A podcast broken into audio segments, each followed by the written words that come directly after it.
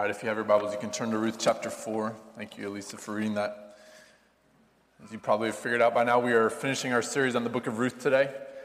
Hopefully, this has been a helpful book for you. I know it has been for me personally. Starting next week, we're going to start a series in the five weeks leading up to Christmas entitled All Roads Lead to Bethlehem, with the general idea being that all of the stories in the Bible, both Old and New Testament, are pointing in one direction, and that's towards Jesus Christ. And so, in the five weeks leading up to Christmas, we're going to be looking at some well known stories in the Old Testament, and we're going to show what, well, it may be true that there's moral lessons to learn there. Ultimately, those stories are about Jesus Christ.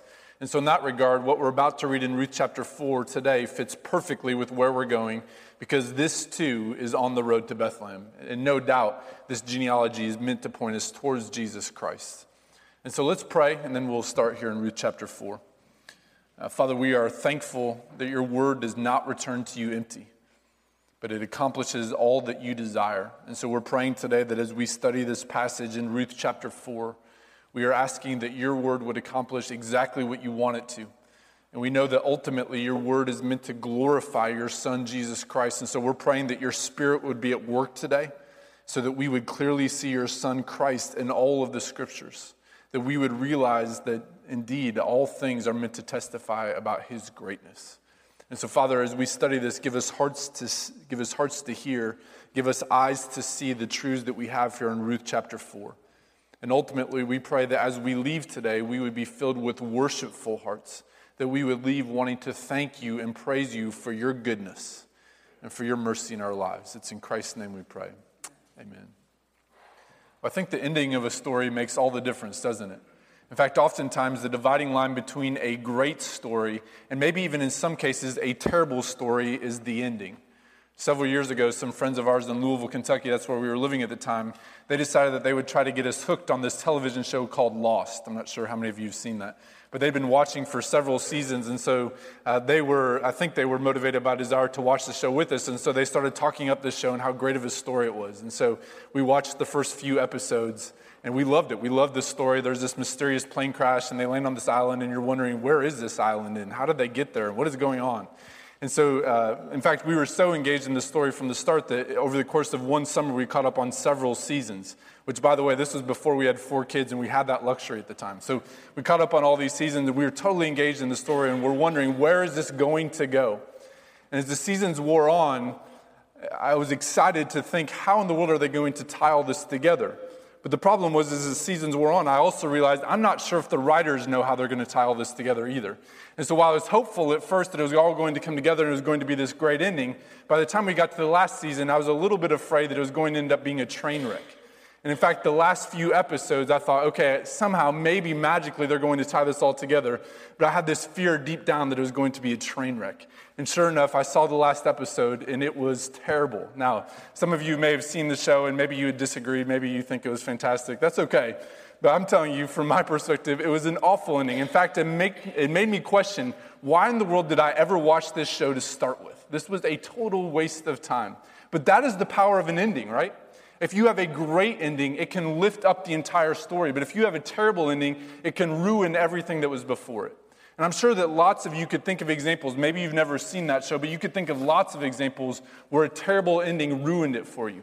But I'm guessing that you could also think of lots of times where you've read a book or you've seen a movie or you've watched a TV show and the ending was so powerful that it elevated the rest of the story. That's the power of a great ending. It doesn't mean that there's always a happy ending but it does mean that most of the stories that we like, in fact, I would venture to say most of the stories that you would say are your favorite, they have a, a memorable ending of some sort. Whether it's happy or not, it somehow ties the story together and makes the rest of the story seem more important. Well, it's per- perhaps it's because of this idea of the importance of endings that I first fell in love with the book of Ruth. I love the ending of the book of Ruth. And although it may not be obvious at first, I do think that this ending is both profound and surprising. It's not too much of a stretch to say that it makes the entire story. And that's not to say that up till this point the story hasn't been memorable on its own. In fact, I think if we were to stop at Ruth 4, verse 16, we would have an amazing story in and of itself. In the book of Ruth, we have a story of death and life. We have a story of emptiness and fullness. At the beginning of the book of Ruth, you have Ruth and Naomi without any husbands and without any offspring, destined to a life of poverty and loneliness. But by the end of the book, with the help of a worthy man named Boaz and the guiding hand of God, the situation has been completely reversed. It's been completely reversed. Ruth is married, and the marriage produces a son. And in the process, security comes to both Ruth and Naomi. After all, they now have a son who will carry along the family line. Not only that, will provide security for the rest of their life. And so at the end of last week, when we got to Ruth 4, verse 16, we had this amazing story of completion. In chapter 1, Naomi was empty. In fact, she talked about being empty handed. And then in Ruth 4:16, the last picture we have of Naomi, her arms are literally full with this little baby Obed. It's this great story, the story of redemption, the story of rescue. It's the story of God rescuing Ruth and Naomi, and in the process using Boaz. It's this amazing change from chapter 1 to chapter 4. Even if we stopped at verse 16, the book of Ruth would be an incredible book. But what comes after verse 16 changes everything. It changes everything. In fact, it's so significant that I would argue it changes the importance of the entire story. It is indeed a fantastic ending. So let's read again here, Ruth 4. We're going to start in verse 17, and we'll go to verse 22. And the women of the neighborhood gave him a name, saying, A son has been born to Naomi. They named him Obed. He was the father of Jesse, the father of David. Now, these are the generations of Perez. Perez fathered Hezron. Hezron fathered Ram. Ram fathered Amminadab. Amminadab fathered Nahshon. Nahshon fathered Salmon. Salmon fathered Boaz. Boaz fathered Obed. Obed fathered Jesse. And Jesse fathered David. Now, at first glance, I would guess that you might think that this ending isn't so fantastic. After all, it is just a genealogy. At least the last five verses are. Verse 17 kind of leads into the genealogy, but the end is just the genealogy. It's a listing of name after name. I had this friend that I met in college, and he went to a Christian high school, and he was telling me about this time where he had to pick a book of the Old Testament to write a report on. I can't remember if it was an oral report or a written report. But he's telling me this story and saying that the book that he just randomly decided to choose to write a report on was First Chronicles. Now, if you've ever read First Chronicles, you probably know that the first nine chapters are genealogy. There are a few comments that are inserted along the way, but almost literally the first nine chapters are just name after name after name. And the reason he was telling me this story is because it was humorous. Who in the world would pick First Chronicles? It's hard to come up with a report that you could write on First Chronicles. How in the world do you pick something after a list of name after name after name and say, oh, that makes sense, right? How in the world do you report on genealogy? And so typically, I think our attitudes when we come to genealogies in the Bible is that we just skip them.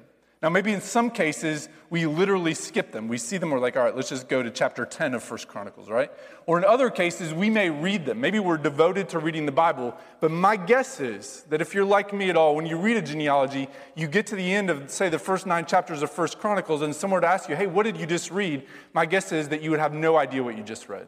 Because our tendency is just to skip by genealogies. But I would argue there is a reason why God, in his infinite wisdom, decided to include genealogies in his word.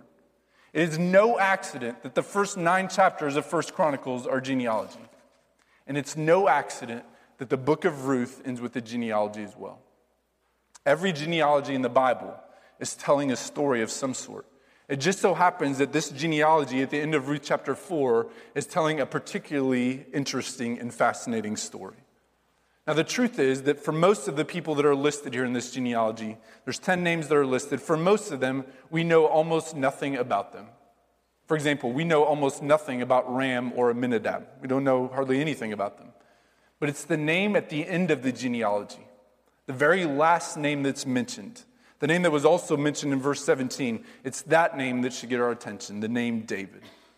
It turns out that little Obed, Ruth and Boaz's son. Little Obed, who's laying in Naomi's arms in verse 16, ends up being a pretty important figure in the history of Israel because Obed was the grandfather of David.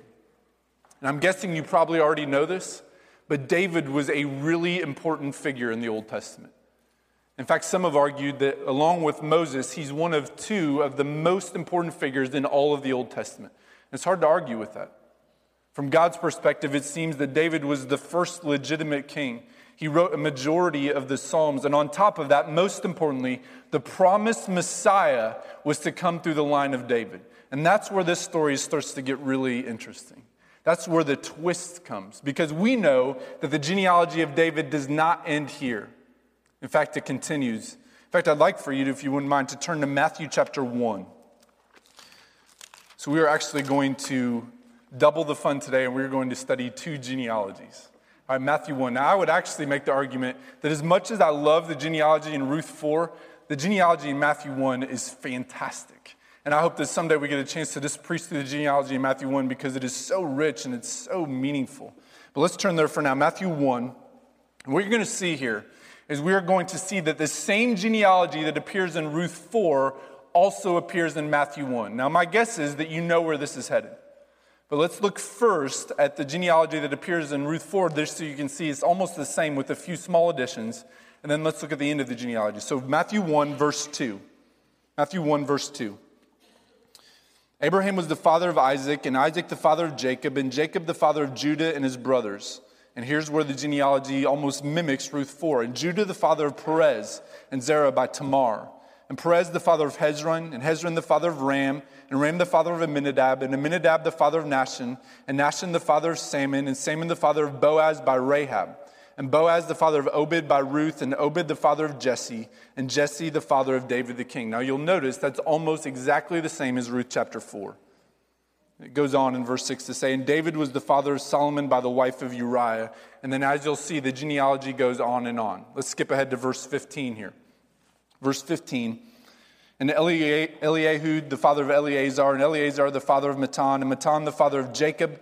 Here we go. And Jacob, the father of Joseph, the husband of Mary, of whom Jesus was born, who is called the Christ.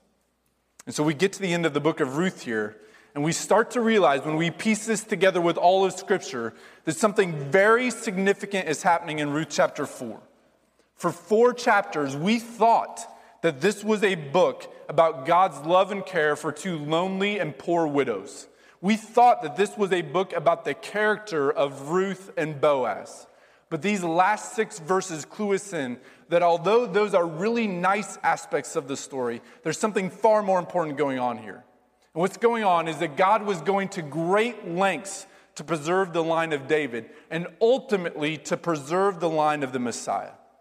And so, while at first glance it may appear that God is caring for Ruth and Naomi, and He is, there's something more going on here because not only is He caring for Ruth and Naomi, but He is caring for all of Israel, preserving the line of David. And more significantly, especially for those of us in this room today, He is preserving the line of the Messiah. He is showing His care for all peoples everywhere. This isn't a nice story of God caring for two widows. This is a story of God providing for all peoples everywhere. It is a marvelous ending. And it's one that has multiple lessons for us as well. The first being this one that we've already talked about in the book of Ruth, but one is this that God is working all things to bring about his purposes. Now, this is what I think makes the book of Ruth so spectacular. For four chapters, we're going along and we're reading along and we're engrossed in the story.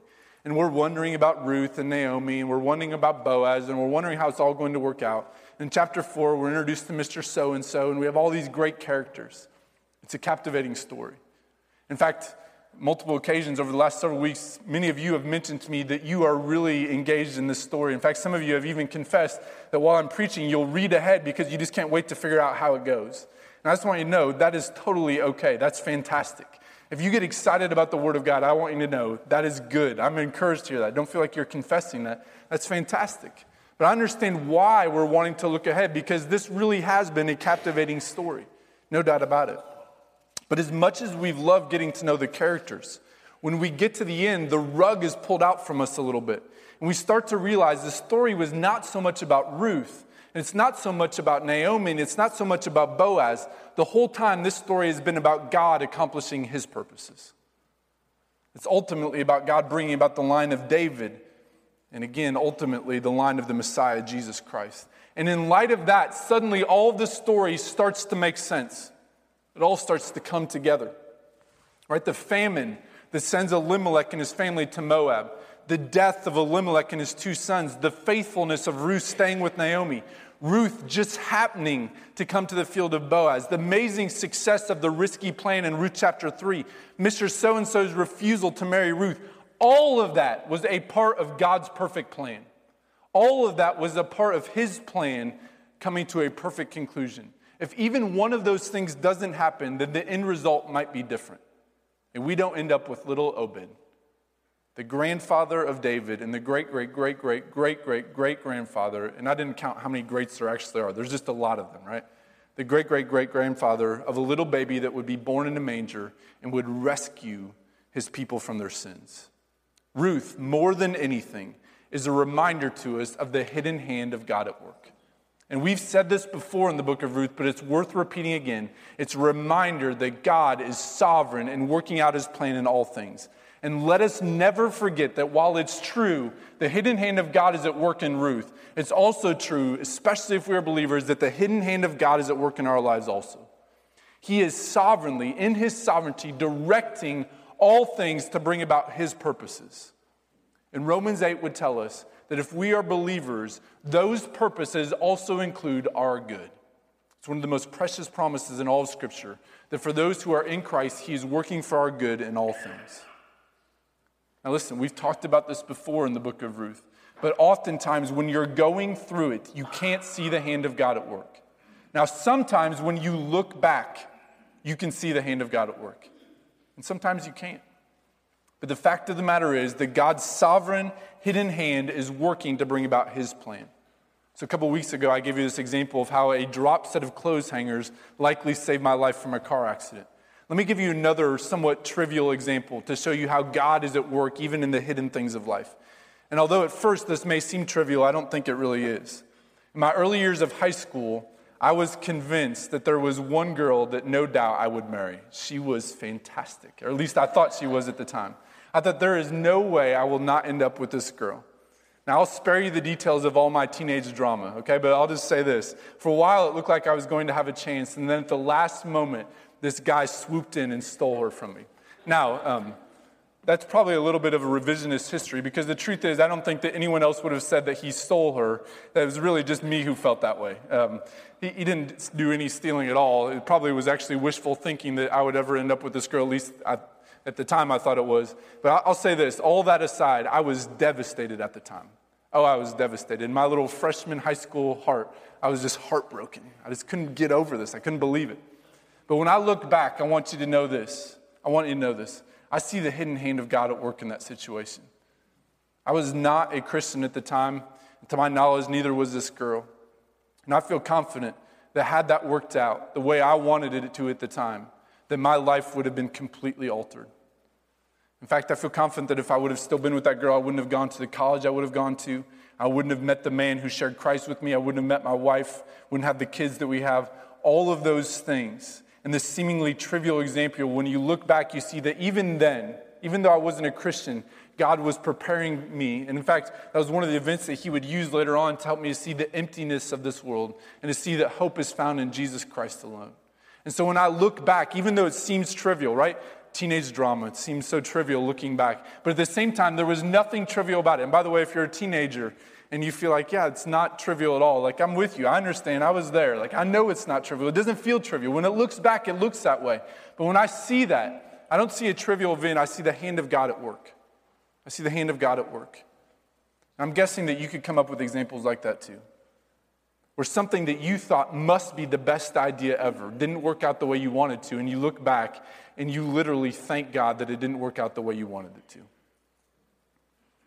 Now, hopefully, Hopefully, we are able to see this on an increasing basis. Hopefully, we are able to look back and we are able to see the hand of God at work and we are encouraged. I'm convinced that it is extremely important that we understand theologically that God is sovereign over all things. I'm also convinced that it's extremely important that we are able to look back and see the hand of God at work. Because those two things, a right theological understanding of God's sovereignty, an ability to look back and see God's goodness in our life, I would say that those two things oftentimes are the means by which we can persevere in future and in current trials. An ability to look back and remember and see God's grace, an ability to theologically understand God's sovereign control over all things.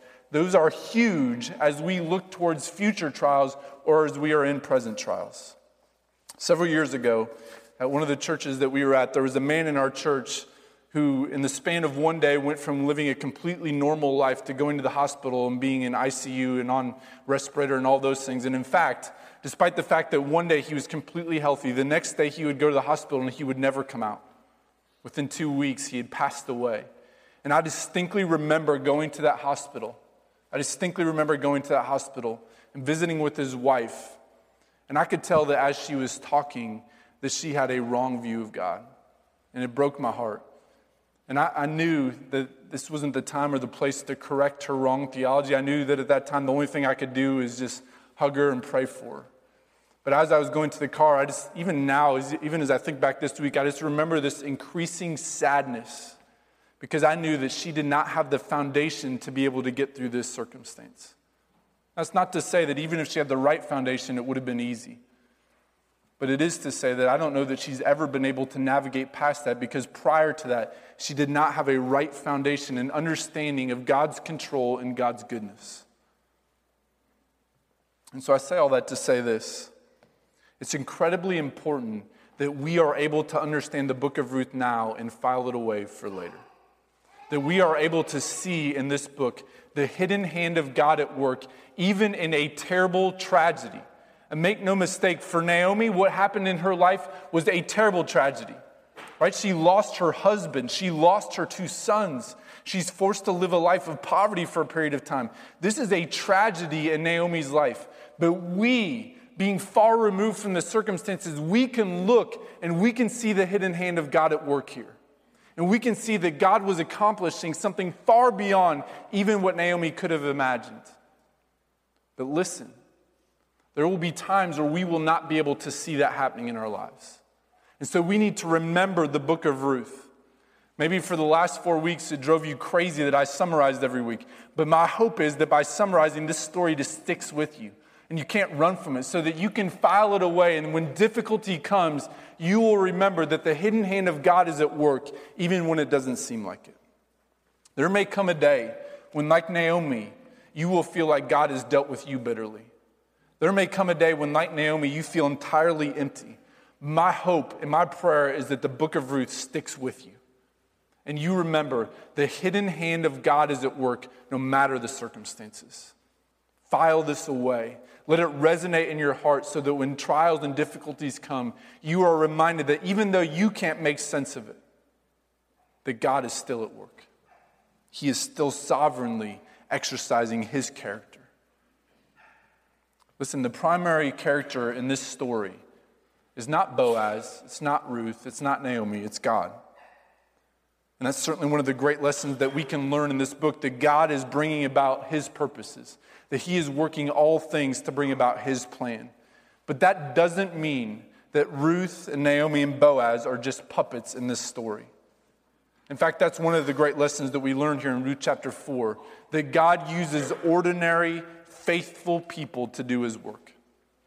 One of the things I've noticed over the years is that as Christians, we have a tendency to uh, migrate or to just think a lot about what it might mean if there was a Christian celebrity. We have a tendency to latch on to Christian celebrities. So if there's a famous athlete, or if there's a famous movie star, or famous newscaster, or famous musician who proclaims to follow Christ, we have a tendency to follow that person and to really be excited about how God could use that person. And I'll admit that I do the same thing. When that whole Tim Tebow thing was happening a couple years ago, I was thinking, man, God might use this in such a great and powerful way. And the reason why I think we think that way is because we assume, we assume that God is going to powerfully use them, with the assumption being that the more famous you are, or the more powerful you are, or the smarter you are, or the better looking you are, or the more uh, wealth you have, or whatever the case is, the more likely you are to be used by God in powerful ways. But the fact of the matter is, that's just not true. And Ruth chapter 4 reminds us of that. All of Scripture reminds us of that. We have this tendency to think that God would use people who the world would say would be most likely to be used, but that's just not the case. In fact, think about this genealogy here in Ruth chapter 4. In fact, think first of the genealogy in Matthew chapter 1. In Matthew chapter 1, there are five women who are mentioned in the genealogy of Jesus Christ. There are five women who are mentioned. Tamar, Rahab, Ruth, Bathsheba, and Mary.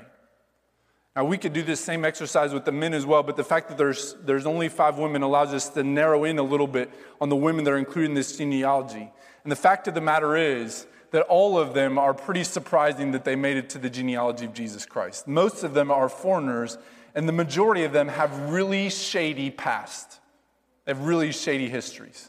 In fact, there's three that are directly tied to this genealogy in Ruth chapter 4. Three of them are directly tied to this, and they are all very unlikely. Uh, they're not mentioned by name in Ruth chapter 4, but one of them is Tamar. In Matthew 1, we're told that Tamar is the mother of Perez. In fact, earlier in Ruth chapter 4, Tamar was mentioned. She's the first person then that's listed in this genealogy, Tamar, the mother of Perez. And Tamar's story in Genesis 38, safe to say, is pretty scandalous. Tamar dresses up and pretends to be a prostitute to trick her father in law, and through that relationship, that is where Perez comes from. It's a scandal. It's shady, and yet here's Tamar in the genealogy of David and ultimately in the genealogy of Jesus Christ. Rahab is not much better. You may remember Rahab. We're told, surprisingly, that Rahab is the mother of Boaz, which is another twist to the story, right? Rahab is the prostitute who helped the spies to escape Jericho. You may remember that she hung the scarlet cord out her window, and through that she was rescued. Ruth may not have a shady moral past, but there's no doubt that she is an unlikely figure to be used as well. She's this Moabite woman who has no power in this culture, and yet she is the mother of Obed. Listen, these are not the types of people that you would expect to find in the genealogy of a king. And they're certainly not the types of people that you would expect to find in the genealogy of Jesus Christ, and yet here they are in both. But I think it's a reminder to us that God uses the weak and he uses the unlikely, and he uses those who are broken. Think about the disciples. Think about the disciples. In Acts, when people encounter the disciples, what is it they say about the disciples? They say, oh, they're so well schooled and they're so educated. That's not what they say at all, right? Instead, when they encounter the disciples, they say they are uneducated common men, and yet there's something about them that is powerful. Think about Paul a persecutor of the church, killing Christians, and yet he ends up writing almost half the New Testament. Now, why is that? Why does God choose to use people like that? Well, I think the answer in part is found in 1 Corinthians chapter 1. You can turn there for just a minute. New Testament, 1 Corinthians chapter 1, verse 26.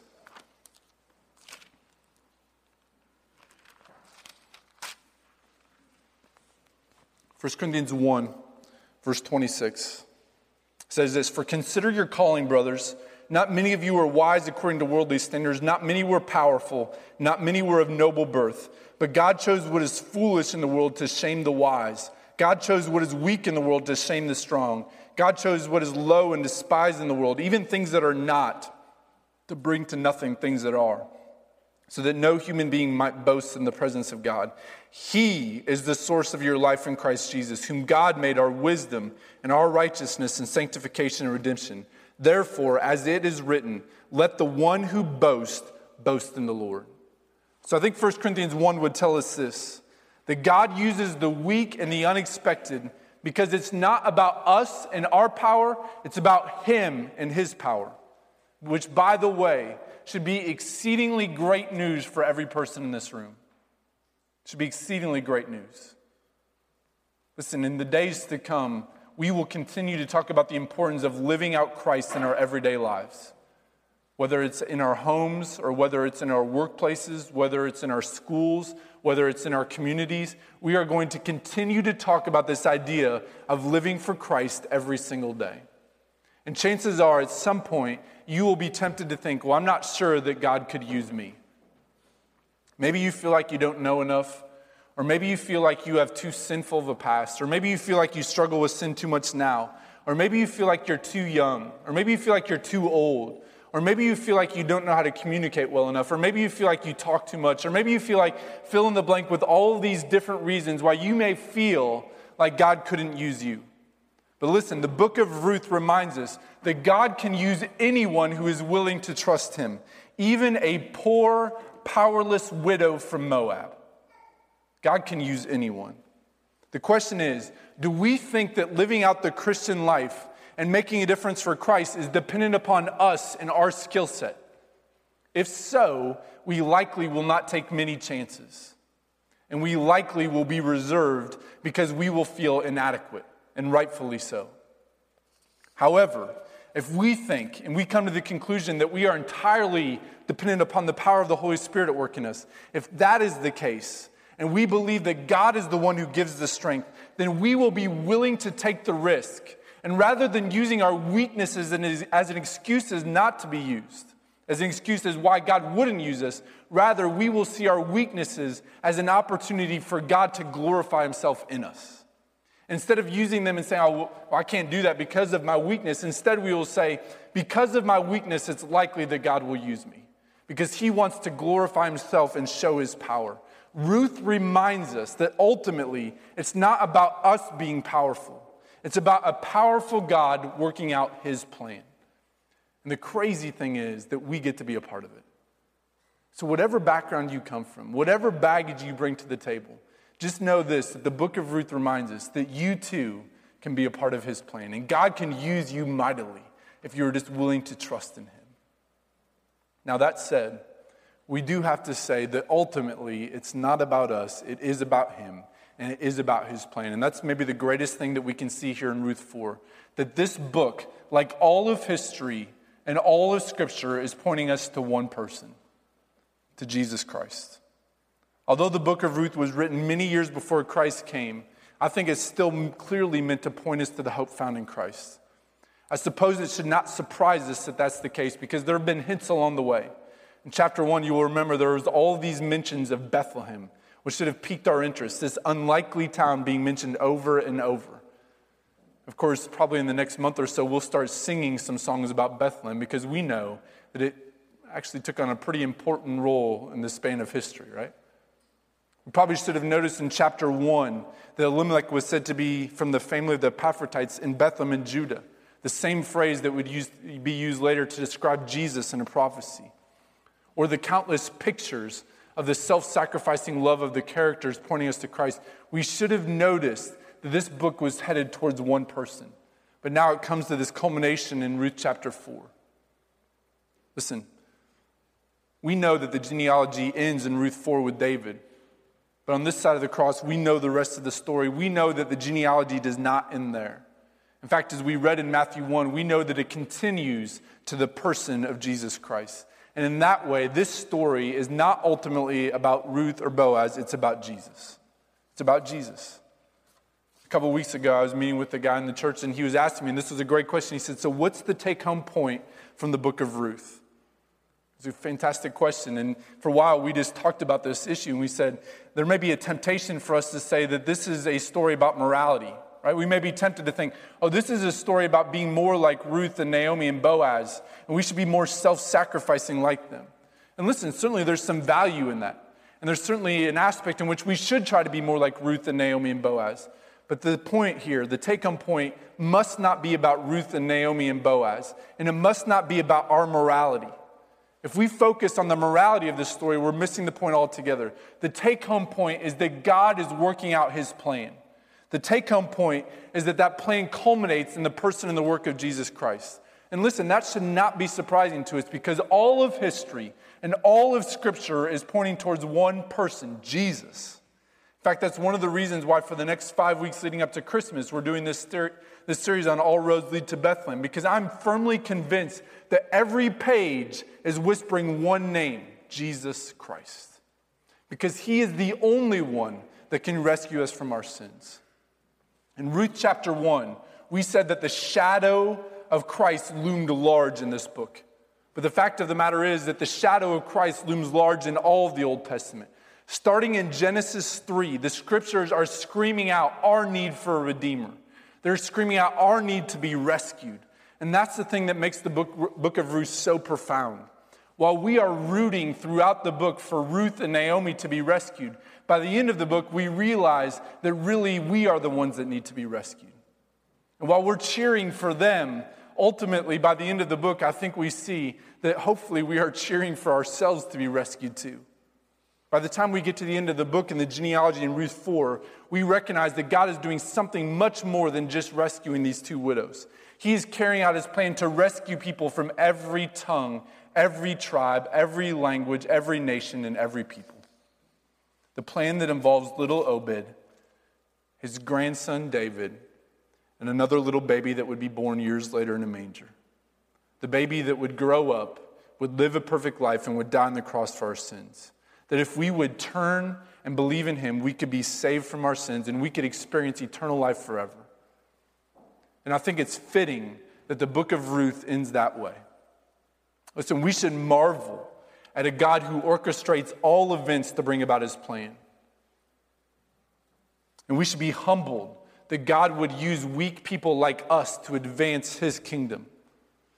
But ultimately, we should be filled with gratitude at a God who goes to such great lengths to rescue his people from their sins.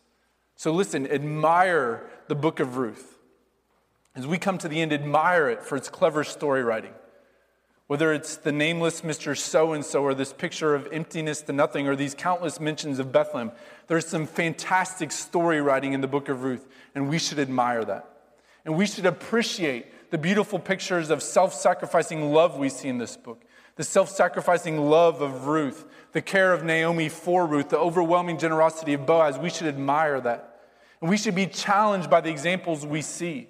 No doubt, we should be challenged not just to admire, but also to emulate the lives of Ruth and Naomi and Boaz. But don't ever forget that this story is not ultimately about Ruth or Boaz, and it's not ultimately about us either. It's about a God who goes to great lengths to rescue his people from their sins. A God who goes to such great lengths that eventually he would send his son to die for us. And that's why I think the book of Ruth ends the way it does to allow us to see what this book is actually about. It's about God rescuing his people, including us, from our sins. And that is an ending that makes a great story even better. In fact, in some ways, you would say that this ending makes all other endings seem insignificant in comparison. God is the rescuer. Let's pray. Father, we thank you for this amazing book that we have in Ruth. And we are uh, we're just praying that we would have the courage to see that this ultimately is about Jesus Christ and that we would recognize why Jesus is so important. The fact of the matter is that we know that the reason why all of Scripture is pointing to Jesus is because He is the only source of life. And we know that until we understand that story and until it grips us in every way, we will never live differently. And so, Father, we are praying, uh, we are praying that we would see Jesus clearly in this book and that that would change us and motivate us to live differently. That we would be encouraged that you can use weak people like Ruth. That we would be encouraged that you are carrying out your plan, but ultimately, we are praying that we would be filled with worship. God, help us to be a people who worship because we see that you sent your son, Jesus Christ, to die on the cross for us. It's in his name that we pray. Amen.